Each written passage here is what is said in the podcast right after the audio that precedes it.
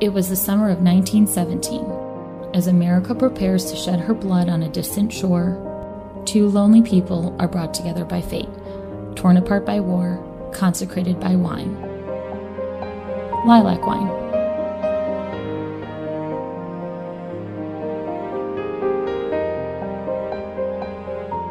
This is Lilac Wine, the podcast.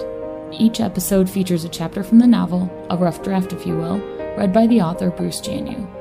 New chapters will be written throughout the life of this podcast, until the novel is complete. Join the discussion and make suggestions at lilacwinenovel.com. Stay tuned after the reading for further information about the chapter you just heard. And now, Lilac Wine.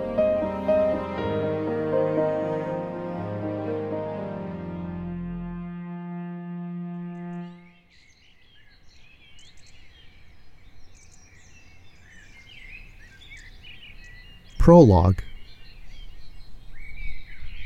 Abelia loved flowers and plants more than anything. Her whole house smelled like the crisp eglantine air of a florist shop.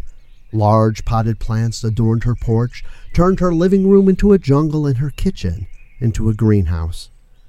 When her tropical flowers bloomed, it added a touch of summer to her bathroom, for she so enjoyed the smell of hibiscus while bathing.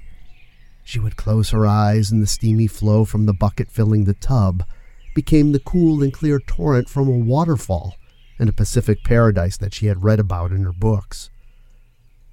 Sometimes she would even hear the enchanting prattle of birds chasing each other through the tall trees. She enjoyed losing herself among the green. Flowers and plants of every type and color bloomed in the yard surrounding her house. Like a framed Monet hanging on a gray and dirty wall, Abelia's home stood out among the rest in Lily Springs. During the summer, she could be seen walking gracefully through her wildflowers while a cloud of yellow butterflies fluttered playfully about her head. She was at home in her garden. There she felt safe and self-assured. Everything she touched seemed to bloom and come alive, for there were never any dead foliage among her plants, never any broken branches or bitter weeds. Never did a flower wilt in her presence. Everyone in Lily Springs knew Abelia, although no one looked upon her as a true friend.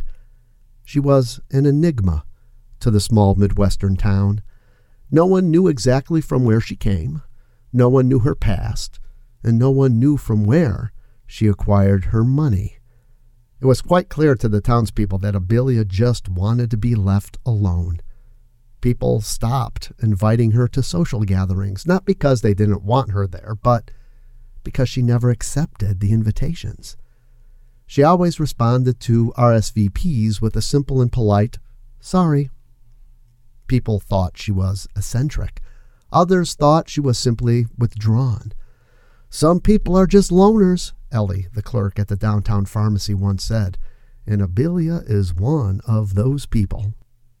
Abelia was the loneliest person in Lily Springs, and she had been alone most of her life. She no longer had any important or close relatives. She never had any callers and was never seen walking along the pond in the moonlight, as so many couples did in Lily Springs. The only person she ever kissed was Jonathan Perkins. That was close to 30 years earlier when the 12-year-old classmate planted a kiss on her lips after school. Abelia looked fondly upon that event, even though she knew it was the result of a boyish dare. Abelia regretfully accepted her situation, as did most of the people in Lily Springs. Sometimes she would glance into the window of the pharmacy as she passed with her groceries, and people could recognize the longing in her eyes as they fell upon a couple sharing a malt at one of the small checkered tables. Feeling ashamed, she would quickly lower her gaze to the cracked sidewalk, as if caught invading a private moment. Hoping no one saw her, she would hurriedly shuffle down the street, pressing the brown bag to her breast. But people knew exactly what she was looking at. Only once in the last 20 years since moving to Lily Springs did Abelia feel wanted. Due to her talent with flowers, many years ago, she was asked to help beautify the land around the town hall for the 50th anniversary celebration of the founding of Lily Springs. Reluctant at first, she soon found herself absorbed in the project. She spent all winter designing and planning. She ordered perennials and annuals from all across the country. Extensive notes on each of the flowers were kept, and she sketched drawings and carefully arranged the botanical combinations. She preferred to work alone, and on days during the spring, a crowd sometimes gathered around the town hall and watched Abelia kneeling in the dirt as she gracefully arranged flowers and planted seeds. The town constable, Tom Brooks, remarked that it was like watching an artist paint a picture. Abelia was very meticulous, rarely paying any attention at all to her audience, for she was so consumed in her work. Occasionally, she would sit up, dab the perspiration on her forehead with a handkerchief, and brush back the brown tussles of hair that had become dislodged from the bun tied up behind her head. Nervously, she would smile at those present, then turn back towards the earth, forgetting those gazing eyes for the moment.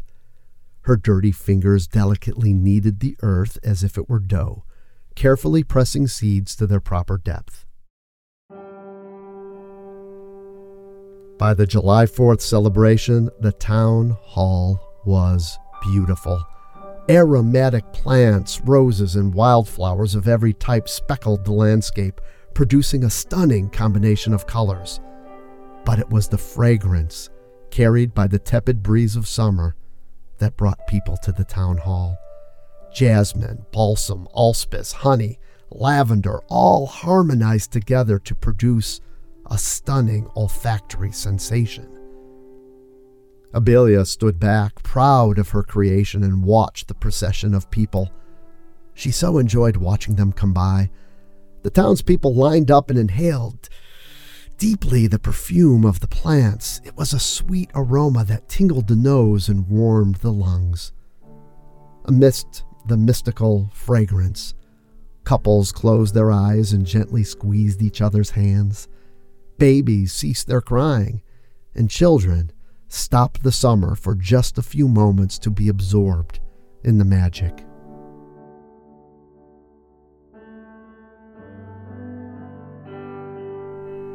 "It smells like a candy store," little Angie Smith proclaimed with a smile. Her Aunt Sophia merely mumbled in agreement, lost in a reminiscence. In her mind, she could actually smell the pleasant scent of the bouquet she held tightly in her hands as she walked down the aisle to recite her wedding vows to Charles. Her husband had died in the war with Spain, but the aroma of Abelia's contribution to the town was so powerful she felt as if she were there in that church 22 years earlier, and all of the sadness was gone. Others beheld similar memories and relived similar moments. Art Bishop, the postmaster, thought of picnics his family took on humid August evenings along Lake Michigan during his childhood. Tammy Olsen thought of her baby's christening. Janine Cook remembered picking daisies with her grandmother. Anthony, the town's world traveler, thought of a cool May night strolling along the banks of the Seine in Paris. For a few moments, those who came to the town hall that summer felt the pleasant tug of memories. Abelia knew what she had done, for it showed in the expressions of those who had breathed the air. She felt good as she slowly sauntered home that night. She hummed to herself and swung her handbag in step with her legs. The night air ruffled the hair that peeked from under the large brimmed hat she wore, and like the flowers she so loved, her own countenance blossomed in a pleasant blush. The town would not soon forget the magic that Abelia had created. Over the next few weeks, Abelia was flooded with cards and notes of thanks. "Lily Springs never smelled so beautiful," wrote Ellie. "Thank you, Abby," Sophia scrawled on rose-scented stationery. "You have given me some pleasant thoughts." The mayor even sent her a certificate that read "Official Lily Springs gardener, Abelia Brody. She placed that certificate on the wall above the fireplace and quietly bundled the cards and letters, tied a red ribbon around them, and placed the stack neatly on the shelf in her closet. Every July the 4th, while the town gathered to celebrate, she dusted off that stack, and with a nice pitcher of lemonade, sat on the porch and read each compliment, each note of thanks. It was one of her favorite days of the year. That was 13 years ago. People eventually overlooked contributions, and Abelia went on living her mysterious life in Lily Springs. Occasionally someone would ask her about her flowers, but not many people talked to her. They just didn't know what to say. So it was easier if nothing were said at all. Abelia went on with her life, with her garden. She spent hours trimming rose bushes, watering seedlings, having picnics among the daffodils and the butterflies. She always marked the beginning of summer with a large picnic. It was no different that summer, the long, hot summer of 1917. But things would be different. It was the summer Robert Bishop came to town.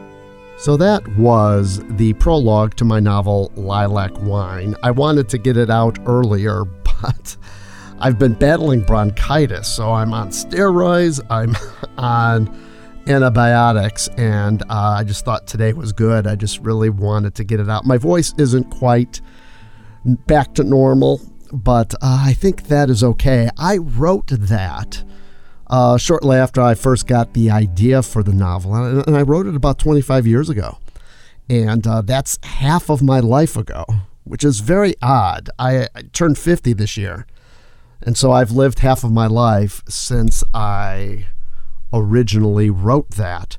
And when I wrote the novel, or started writing the novel, I should say, it had a different working title. It was called Lily Springs.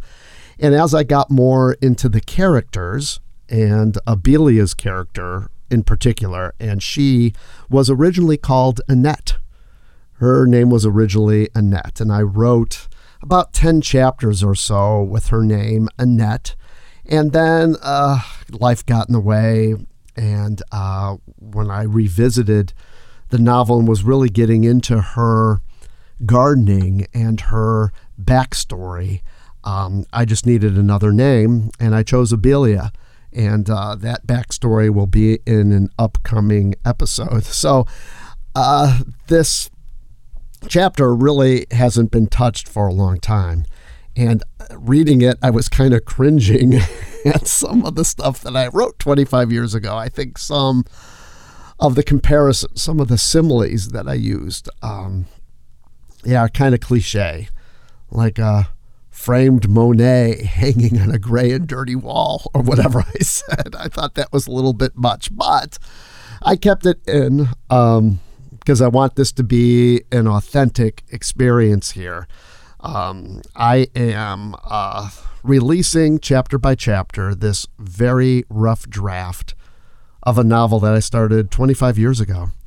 And I haven't really written that much since must have been 2011, 2012. I have 250 pages around written, and my goal is for this to really kind of kickstart the creative process, get recommendations from you, listen to some constructive criticism. I have a pretty thick skin, pretty thick, but not, we'll see how I do. Let's just say that I've thoroughly enjoyed writing this, and I want this to become like a springboard for me to actually finish this story that is swimming around in my head. I know everything about these characters. Abelia, as you heard in that introduction, she's near 40, and out of all my characters, actually, I don't know her birth date. I know around the time, and I didn't want to pinpoint it because she's rather mysterious, as you're going to find out in later chapters, and I wanted to kind of not know that about her. Robert, on the other hand, I know his birth date. I know really everything about Robert, and you'll be meeting him in a couple of weeks. And some of these characters, they're the two biggest characters, and the other characters are kind of side characters. And there's one in particular that grew from a side character. His name is Billy, and Billy has become one of my favorite characters because his arc took a completely different turn on accident as I was writing. So I write at the keyboard. You know, when I sit, I kind of write stream of consciousness. I don't have notes, although I do have outlines someplace, and I'll have to stop and do some research when I come across things that I don't know, because I've really tried to set this story in real historical times, and so I had to learn as much as I could about things like, you know, starting a car in 1917. Just how is that done? So I'd stop and I'd read about that, watch YouTube videos on people starting, you know, cars. Newspaper archives have been, so important to trying to get this story right. Now, that's just a rough draft, so it will be in the end completely reworked, and that's the whole purpose of this, to get out a rough draft, hear the critiques, hear the criticisms, and try and improve my writing, improve my story. So every week you'll be hearing a new chapter from Lilac Wine. I hope you enjoy it. If you do, go to my website at lilacwinenovel.com. I have a discussion board up. You can make suggestions there. You can ask me questions that I will answer on the podcast as we go. And when we get to the point where I have exhausted all my chapters, my goal then is to write as we go. I don't know how that's going to be, but we will see. So go to lilacwinenovel.com and let me know what you think about this episode. Tell your friends, hang on, listen for a bit, and I hope you enjoy it as much as I enjoy reading it. On January 1st, New Year's Day, Chapter 1 will drop, and that's a chapter where you get to hear about many of the eccentric people living in Lily Springs. And you may be wondering where Lily Springs is. Well, I can tell you, it's across the Mississippi River from Wisconsin, just a little bit north of Dubuque, Iowa. It's not an actual place, but I have been to several places when I was doing research in that area, and it is probably near Buena Vista, Iowa, but not quite that far north. And it's a beautiful area there, hilly, overlooking the Mississippi River, and so there's a lot of that culture in the novel too that you will be getting a little bit later. So thanks for listening. I am Bruce Janu, and I will be back next week.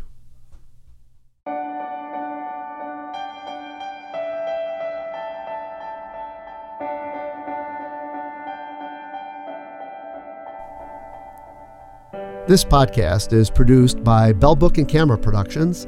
Visit bellbookcamera.com for more information. Lilac Wine is written and produced by me, Bruce Janu. All content is copyrighted and cannot be used without expressed written permission. The intro voiceover was provided by my colleague and friend, Rachel Vissing. We worked together on another podcast at the school where we both work. That podcast is We Are E.G. and tells the stories of students and staff at our suburban school. More information about that podcast can be found at weareg.org. Please visit lilacwinenovel.com to join the discussion, ask me questions, make comments. The purpose of Lilac Wine, the podcast, is to discuss the creative process. Your comments and suggestions are greatly appreciated. All music in this episode was licensed through audioblocks.com. Thank you for listening.